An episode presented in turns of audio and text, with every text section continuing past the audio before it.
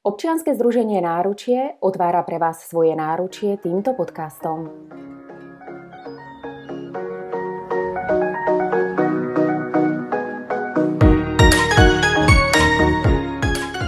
Ahojte, dnešnú časť budeme venovať téme s názvom Terapia jogou a veľmi sa teším, že moje dnešné pozvanie prijala výnimočná, inšpiratívna žena, terapeutka, koučka, lektorka Nina Menkinová. Ahoj, ďakujem, Ninka. ďakujem veľmi pekne za také pekné prijatie, Jarka, ďakujem. Ja ďakujem veľmi pekne, že si prijala moje dnešné pozvanie. A okrem už spomínaného, tak sa už aj vyše 15 rokov venuješ joge a zároveň ju aj fantasticky učíš. Yoga podobne ako Ayurveda vychádza z tradičnej indickej medicíny. Ich úlohou je prepojiť telo a mysel energiou, ktorú nazývame prána. Keďže žijeme v dobe neustálých zmien, tlakov, kríz a stresu, môže dôjsť nerovnováhe na energetickej úrovni a to sa prenesie buď na telo alebo mysel. Táto nerovnováha sa následne prejavuje ako choroba. Aj ty, Práve pri svojej terapeutickej práci zapájaš aj jogové prvky, kedy vnímaš prepojenie medzi našim telom a myslou, dušou a emóciami. Pracuješ s touto synergiou a využívaš v podstate jej hĺbku. Na úvod, ako som už spomínala, tak spomínala som tam tú pránu. Ako by si ty zadefinovala toto, toto slovo prána? Ak môžem, tak ja tú otázku chytím trošku um, ešte, ešte z, bližšia, keď si začala vlastne uh, hovoriť o tom, že čo robím, uh, tak vlastne ja to vnímam tak, že ja mám nejaké možno dve cesty, ktorým sa venujem, ktoré sa mi v nejakom období života začali vlastne zlievať, nepoviem do jednej, lebo to by, to by som asi nebola úplne presná, ale využívam prvky z tej jednej cesty uh, tak, aby fungovala tá druhá. A tými cestami myslím na jednej strane teda jogu a terapiu jogou, ako to aj ja rada veľmi nazývam. A tou druhou uh, takú tú naozaj terapeutickú prácu, uh, popri ktorej si väčšina ľudí tú jogu nevie predstaviť.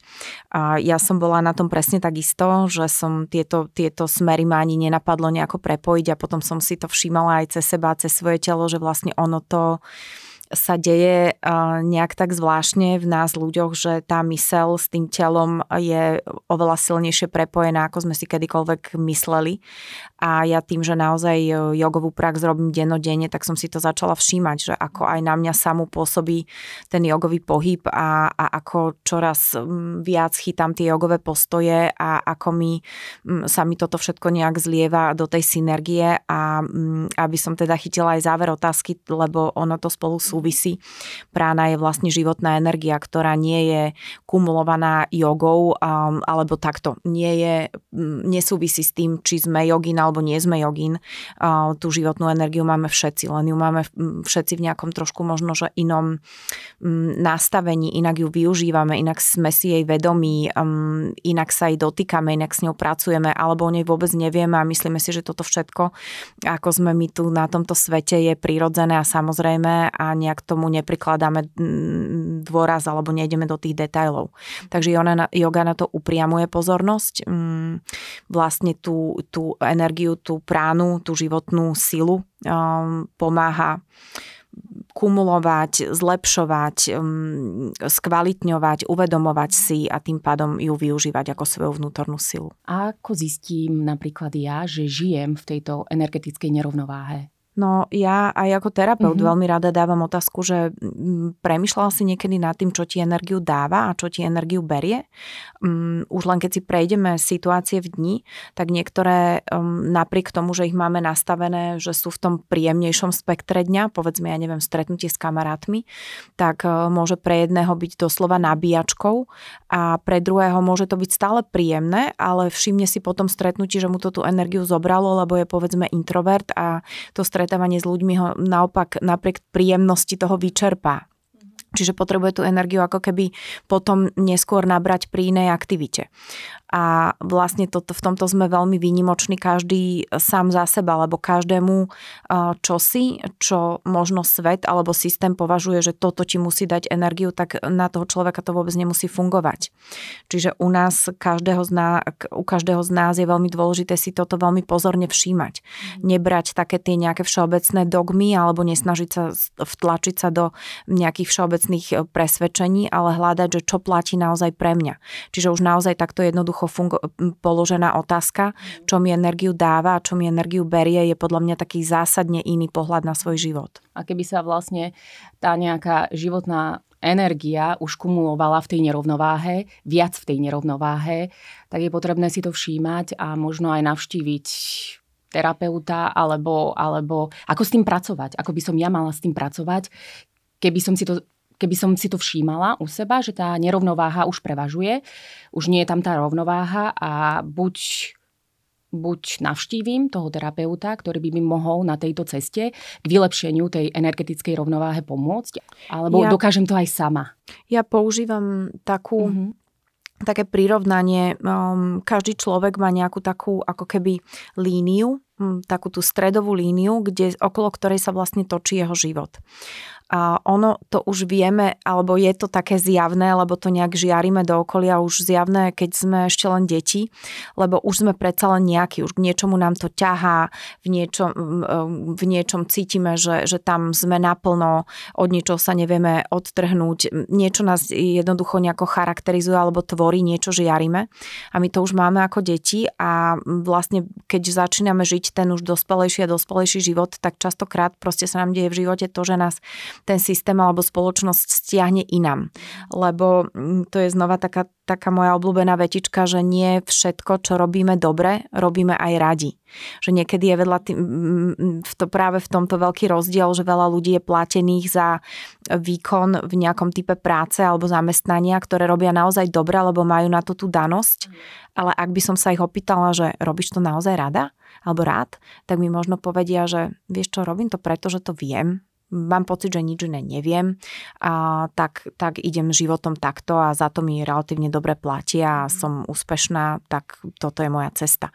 Ale vlastne od tej základnej línie, to, čo sme žiarili ako deti, je to možno veľmi, veľmi vzdialené a že my nežijeme seba a potom v nejakom svojom mm, veku života zistíme, že, že no, ale ja sa vlastne vôbec nepoznám presne, lebo v tom detstve môžu vznikať nejaké určité situácie, aj nejaké menšie alebo väčšie traumy, ktoré vlastne počas toho ďalšieho dospievania a života potláčame v sebe a zrazu v nejakom určitom veku to vypláva na povrch a zistíme, že že sme stratení a že nevieme, čo so životom ďalej. Aj keď máme nejakú prácu, ktorá nás živí, kde nás dobre platia, ale nemusí nás to naplňať. No, nežijeme, nežijeme vlastne svoje presvedčenia alebo nežijeme tie svoje zistenia o sebe, ale žijeme to, čo sa od nás očakáva. Áno. A, a môže myslím... to byť napríklad aj s tým, že v detstve alebo alebo nielen v detstve, ale aj v dospievaní alebo aj v dospelosti, že sme nevedeli povedať nie? Samozrejme, mm-hmm. lebo deti sa rodia na tento svet a oni tých rodičov naozaj vnímajú ako veľkých a sú to takí malí záchranári, ktorí vždy, keď treba proste prispieť akokoľvek a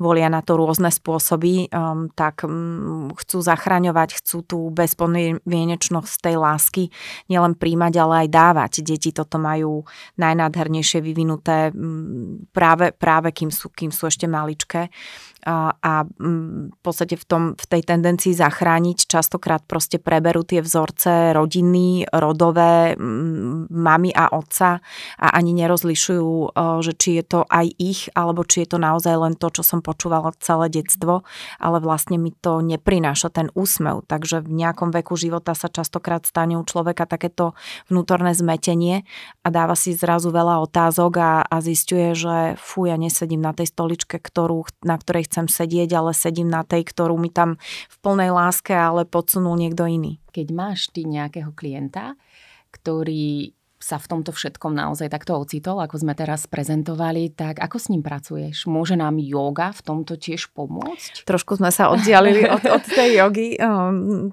tiež som si to uvedomila. Um, yoga yoga, nevnímam jogu ako všeliek, ani si nemyslím, že yoga je záchrana pre každého. Mám pocit, že do jogy tiež potrebujeme ako keby, neviem, či je správne slovičko dozrieť, ja ho použijem. Áno, aj lebo, lebo mám pocit, že, že naozaj, že, že keď máme ešte tak veľmi veľa takej, takej inej energie v určitých vekoch nášho života alebo, alebo momentoch, tak to treba jednoducho vybiť a, a ísť cez niečo, čo je veľmi dynamické a, a veľmi také, také okamžite nabíjajúce.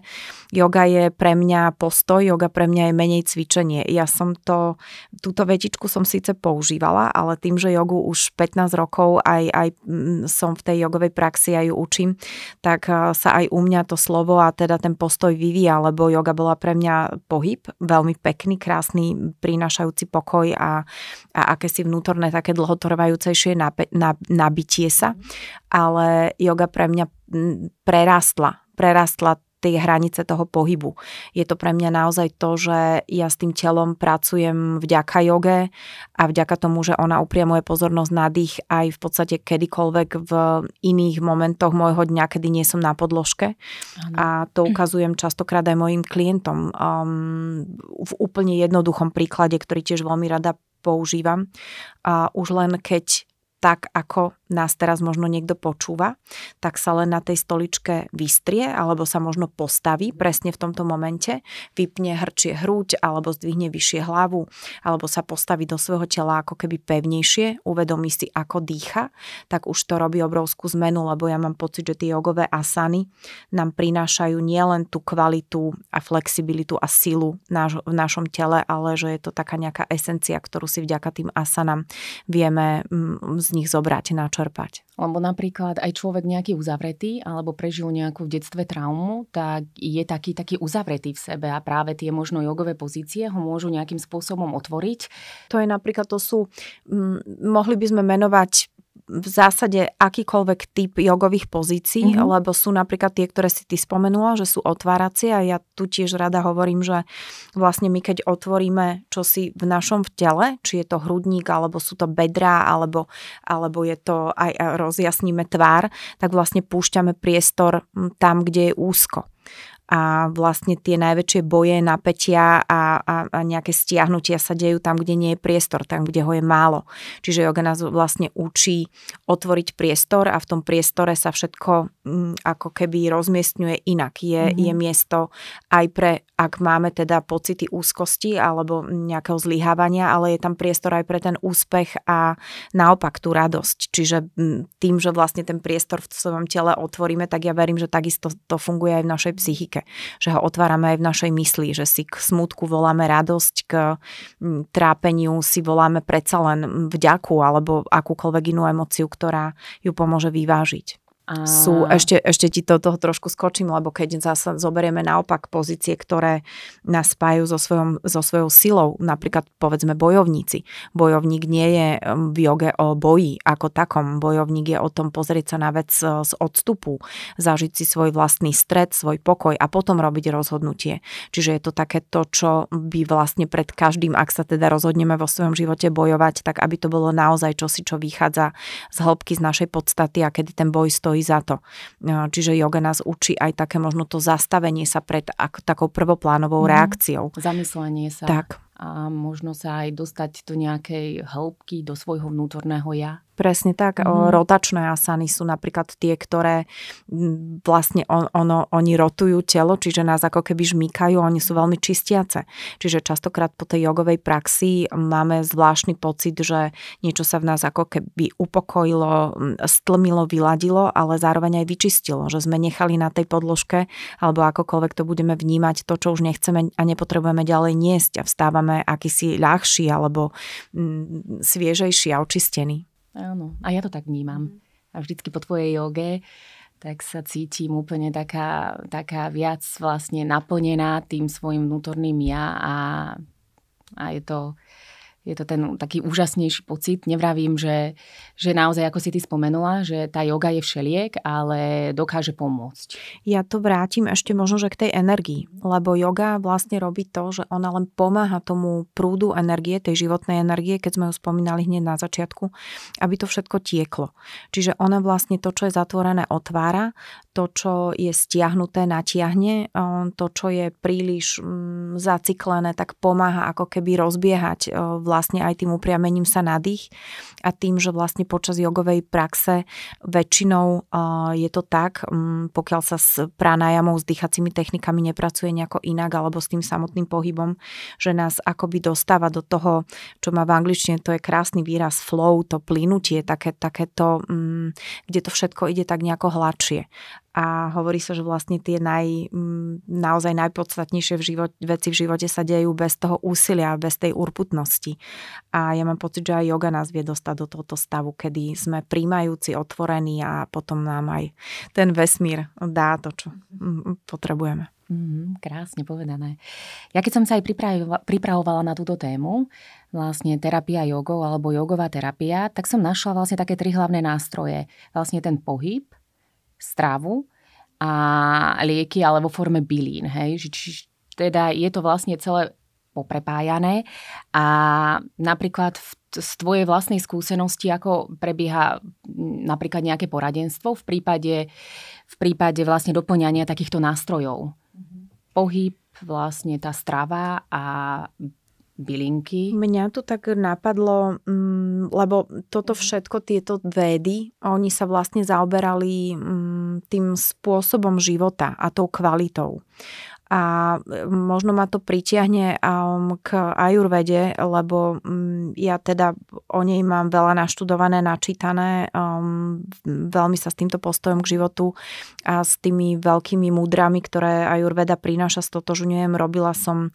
počas um, svojej praxe aj ako terapeutka, aj ako joginka veľa ajurvedských pobytov a vlastne tam je to o tom, že tam príde človek a veľa ľudí si myslí, že príde na dovolenku, ale tam to funguje úplne naopak, pretože je tam naozaj že v zásade veľmi striktný denný režim, veľmi pravidelný, je tam veľa pohybu, ale mm. veľmi takého... Pomalého, mm, alebo... Á, áno, takého, možno ani nie, že pomalý, ale taký, ktorý precítiš. Lebo mm, ja e, len poviem na margo pohybov, ktoré sú veľmi dynamické, že tam častokrát my to telo nevnímame z pohľadu toho, čo sa v ňom deje, ale my ho vnímame ako nástroj pre výkon. A, a to je tiež veľmi dôležitý prístup k pohybu a ja sama ako aktívny športovec a reprezentant ho mám za sebou. Ale v joge sa to telo akoby používa inak. A keď chceme, aby, nás, aby v nás všetko plynulo, tak k tomu samozrejme, že mm, patrí aj strava, aj to, čo do seba dávame, či to telo zaťažíme a či je to naozaj tá energia, ktorú, ktorú to telo potrebuje, alebo už ideme cez hranicu a nám to len síti zmysly a chute, ale s energiou tela to nemá nič spoločné. A takisto aj byliny mm, je to niečo, čo mm, má obrovskú, úžasnú tradíciu, veľkú silu. Ja, mm, aj z tej tradičnej čínskej medicíny. Presne tak. Všetky tieto, tieto spôsoby dávne ich používali a myslím si, že je to veľmi krásne a som za to vďačná, že sa to celé vracia. Že ľudia už e, nepoznajú len lekárne a, a chemické lieky, ale že sa naozaj vracia k takej tej našej podstate a k tej sile, ktorú nám dáva tá zem, zem samotná. Ešte som našla také, také pekné slovíčko, že Ananda Maja Koši a vlastne, keď som si o tom študovala viac, tak bolo to vlastne nejaká vyššia forma jogy, prijatie srdcom, kedy je účinnosť liečby, liečby vyššia. A stretla si sa s týmto už slovom, alebo... Ja to napojím na tú predošlú mm-hmm. otázku, pretože ja si myslím, že áno, yoga, a keď ju začneme robiť a keď sa tomuto typu pohybu začneme venovať, tak ono automaticky, ono to nejde bez toho, aby to strhlo nejaký väčší prúd. Začneme si všímať, ako sa cítime, začneme si všímať, čo jeme. Ja nehovorím, že hneď sa z nás stane niekto, kto, kto žije na práne, lebo aj také úsmevné príbehy sú, ale um, ovplyvní nám to ako keby celé naše fungovanie. A teraz, keď si rozprávala o, o vlastne prijati srdcom, mm. um, ono je to, znie to veľmi pekne, ale myslím si, že je toho za tým oveľa viac ako, ako len tieto dve slova, lebo mať otvorené srdce v joge znamená v podstate možno aj to, že je teraz toľko druh jog, um, rôznych jogových smerov, toľko škôl, a trošku cítim aj taký boj, že toto je správna joga, toto je nesprávna joga, ale tá pôvodná joga hovorí, že vlastne joga je všetko. Joga je vlastne to slovičko aj v tom uh, sanskritskom preklade naozaj znamená, že jednota. A, a vlastne potom, keď máme to srdce v príjmaní, tak um, my už čoraz menej ideme do tej duality, do toho rozlišovania, že toto je správne, toto je nesprávne, toto je dobré, toto je zlé. Že sa naučíme sa veľmi otvárať tým postojom a tým nehovorím, že musíme všetky prijať, ale znova, tak ako sme hovorili o tom otváraní priestoru, povedzme našej hrude, tak ich len zobrať do toho spektra, že aj takto to môže byť, aj takto to niekto potrebuje mať. A ja to nemusím príjmať, ale môžem to len akceptovať, môžem to len zrešpektovať. Čiže takéto prijatie srdcom je už naozaj životný postoj, ktorý nám vstupuje potom do vzťahov a do našich reakcií, do toho, mm, ako sme stiahnutelní do povedzme tých nižších um, reakcií alebo emócií alebo vibrácie. Mm-hmm lebo yoga nás nastavuje na určitú nejakú inú vibračnú hladinu, ako sme v tom bežnom dni, kde všetko okolo nás hučí, kričí, nejakým spôsobom nás smeruje a tlačí. Takže yoga nás z toho trošku akoby vyťahuje, vyťahuje vyššie. Áno. Mm-hmm. A medzi ďalšie vlastne také nástroje terapie, ako si už spomínala, sú tie dýchacie, mm-hmm. nejaké prvky a zároveň aj meditačné. Mm-hmm. A mm, je to možnosť v podstate tiež sa nejakým spôsobom otvoriť aj v rámci tej jogovej terapie, aj, aj ako ich v podstate nejak tiež mm, získať do našich životov, aby sme ich vedeli zapájať pri nejakých určitých situáciách, ktoré, ktoré buď môžu byť z určitého hľadiska traumatizujúce a vedieť to nejak tak správne nastaviť, aby, aby, mi, to pom- aby mi to pomohlo. Dých je v podstate mm-hmm. jedna z takých tých prvých vecí, ktoré človek, eh, a aj veľmi je to dôležité, že to začne riešiť, keď sa postaví už človek na podložku, tak vlastne jedna z prvých otázok, ktoré počujem, že ako mám dýchať. A ono ten spôsob a ako dýchame v joge, tých techník je veľmi veľa. Pranajma je celá jedna obrovská um, studnica naozaj že veľkej múdrosti. A, ale ja si nemyslím, že každý musí um, tie techniky ovládať na to, aby začal dých uh, používať. Už len keď vidíme z premisy, že dých je niečo absolútne samozrejme, tak uh, sa nám udeje veľká zmena, lebo používať dých a len dýchať je obrovský rozdiel a ty si použila aj slovičko trauma a, alebo čosi, čo, čo nás zasekáva, tak vlastne trauma je mm, zaseknutie alebo blok, ktorý uh, necíti až tak mysel, lebo my sa od neho veľmi dokážeme odputať a vytesňovať ho, ale cíti ho telo. Čiže my aj ako dospelí ľudia môžeme naozaj sa dostať k tým našim traumám z detstva, ktoré ale v mysli sa nám už neobjavujú, ani možno nevieme o tom, že sme to až takto silno zažili, ale telo si to pamätá. Áno, a telo môže vlastne Telo si to pamätá, ako si to pekne povedala, a môže vlastne vyplávať na povrch vo forme napríklad choroby. Choroby, stuhnutia, zaseknutia, Áno. čohokoľvek, čo nám v tele prestáva fungovať, tak Áno. môže mať také, takýto nejaký pôvod. Mm-hmm. A ja som menej zastanca toho, že zistujme, čo sa vlastne stalo, lebo ja mám trošku pocit, že keď sme aj veľakrát v živote pátrali, že prečo to máme takto, tak prečo je jedna z nepomáhajúcich otázok, ale skôr ako s tým narábať, ako to rozpohybovať, ako to otvoriť, alebo ako tú chorobu presunúť tak, aby už nemusela tak veľmi kričať a bolieť. Áno, lebo môže sa stať, že napríklad mm, človek má migrény, bolesti hlavy, to stuhnutie, hej, a má tie bolesti a ide k lekárovi a lekár mu povie, že je všetko v poriadku.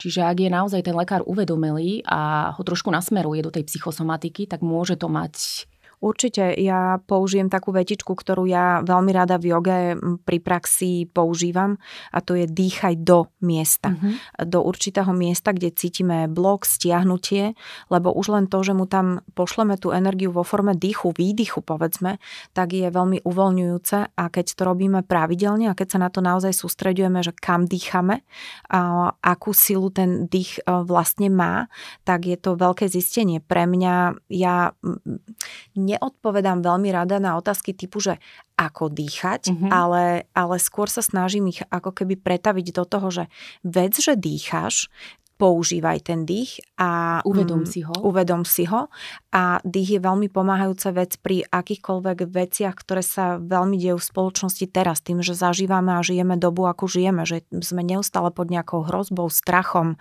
Jeden vystrieda druhý a keď už si ani nevieme predstaviť, že ešte niečo môže prísť väčšie alebo horšie, a ľudí teraz častokrát mm, sprevádzajú proste rôzne panické ataky, úzkosti, stiahnutia, takéto naozaj, že keď ideme dolu, dolu, dolu a, a nevidíme už žiadne svetlo, tak vlastne dých je jedným naozaj s prvou pomôckou, ktorej ja absolútne verím, ktorá dokáže rozjasniť, doslova rozjasniť, lebo už len to, že začneme dýchať, že ten dých budeme počuť, že si povedzme hlboko hlasno vydýchneme ústami a predstavíme si, že z nás odchádza to, čo nepotrebujeme niesť alebo že sa nadýchneme a hovoríme si, že nadýchujeme sa do svojej sily, a, alebo že necháme len, len ten dých sledujeme, ako pr- pl- plinie, prúdi a len sa na ňo ako keby napájame, alebo ideme do prírody a nadýchneme sa dokonca ešte aj vône. Um, takže tam to má veľmi veľa rozmerov, kedy ten dých môžeme naozaj v svoj prospech použiť a nemusíme preto urobiť nič veľkého aj, aj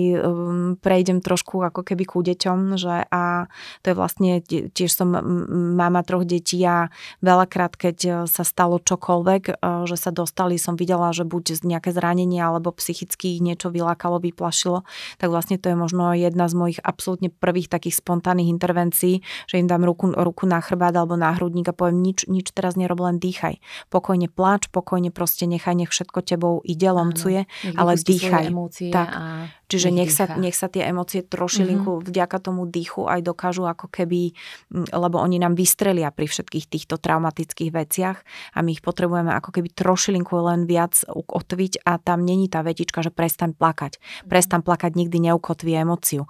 To len znova dá iný tlak um, na, na toho človečika.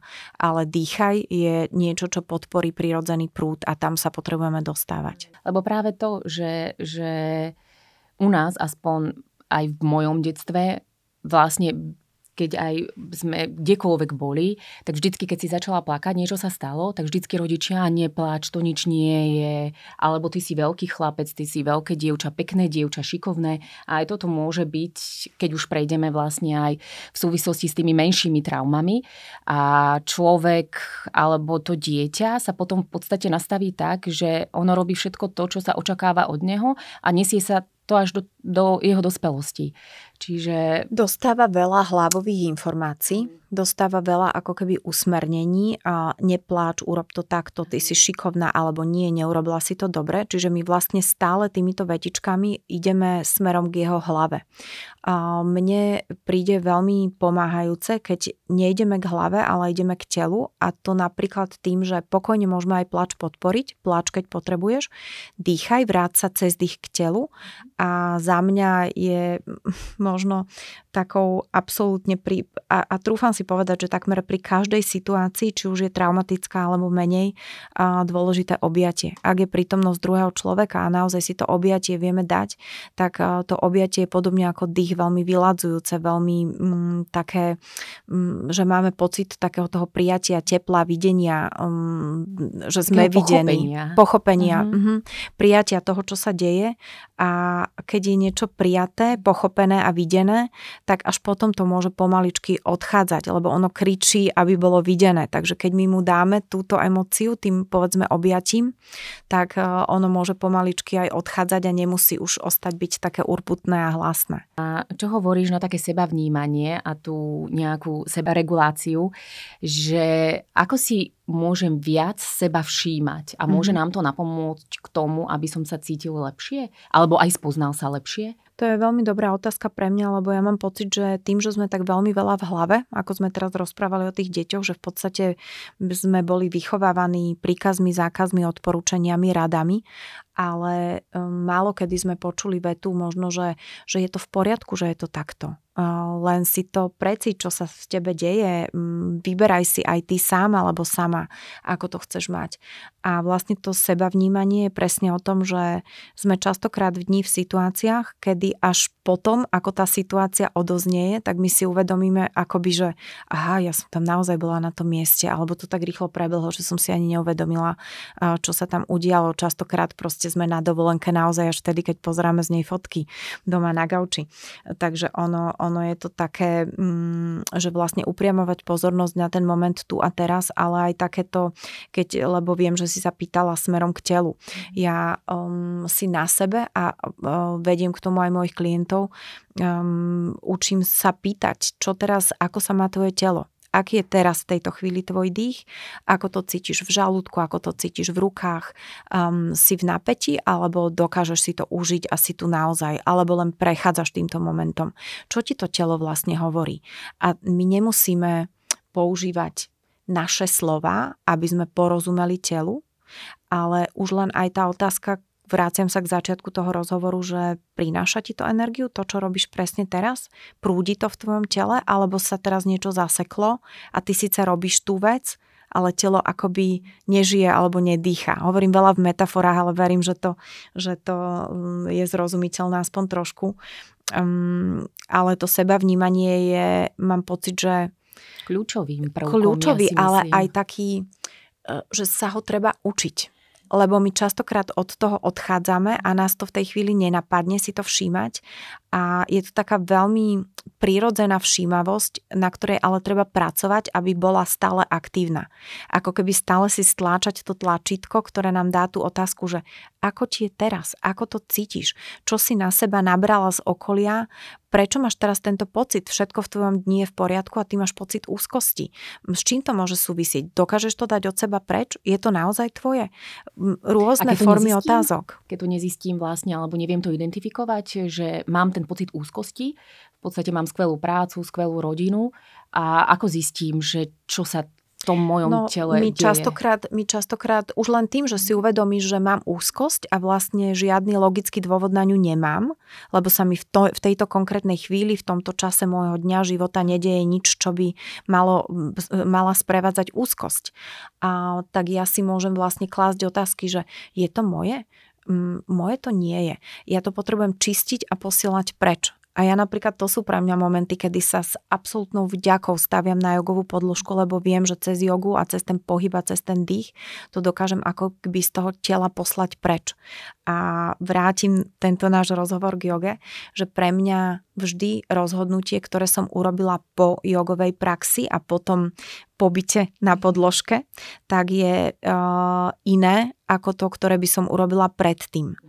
Čiže mm, ja jogu používam častokrát aj pre voľby mojich pre mňa lepších rozhodnutí. Čiže si vyslovene poviem, že zareagujem až potom, ako pre seba niečo spravím a spojím sa mm, so svojím telom alebo so svojím dýchom. Že častokrát tá voľba je potom úplne iná a veľakrát ju potom nelutujem, že nejdem do toho prvého plánu. Čiže ja jogu používam aj sama pre seba ako takú moju terapeutickú pomocku. A vlastne v nej mm, cez jogu ja cítim, že keď odišlo počas jogy to, čo tam bolo predtým, tak to moje nebolo. A keď napríklad, lebo ten pohyb je naozaj liečivý, a môže nám pomôcť, ale čo ak ten pocit úzkosti aj naďalej zotrvá? Vlastne aj po tom pohybe, aj vlastne si zacvičím tú jogu a stále ten pocit úzkosti mám, že je potrebné potom nejakým spôsobom ďalej pracovať na tom, aby, aby som zistila, čo to, čo to je, čo to vôbec. Úzkosť, úzkosť mm-hmm. je niečo, čo nás prepadáva a prepadáva nás častokrát ne, ne, nepripravených a v rôzne okamihy dňa a situácií, kedy to mm, je vedúce možno, že až k ohrozeniu života. Teraz myslím také prípady, kedy sa to udeje za volantom alebo v nejakom priestore, kde si nemôžeme dovoliť e, rozopnúť košelu alebo, alebo ísť na čerstvý vzduch. A, takže tam je to naozaj o tom, že, že ako keby prežívať ten akutný moment v takom takom čo najväčšom pokoji, um, dovoliť si aspoň čiastočne tú emóciu pomenovať, ak sme toho schopní. Čiže si možno aj hovoriť, dobre, teraz mi búši srdce, teraz sa mi trasú ruky, teraz mám sucho v ústach, teraz mám červené fláky všade. A, a tak či tak prežijem to. Je to teraz táto chvíľa, a potrebujem ju prežiť, potrebujem ju dýchať a, a ona zaručene bude o nejakú dobu iná, len potrebujem tento úsek ako keby teraz um, čo najlepšie zvládnuť.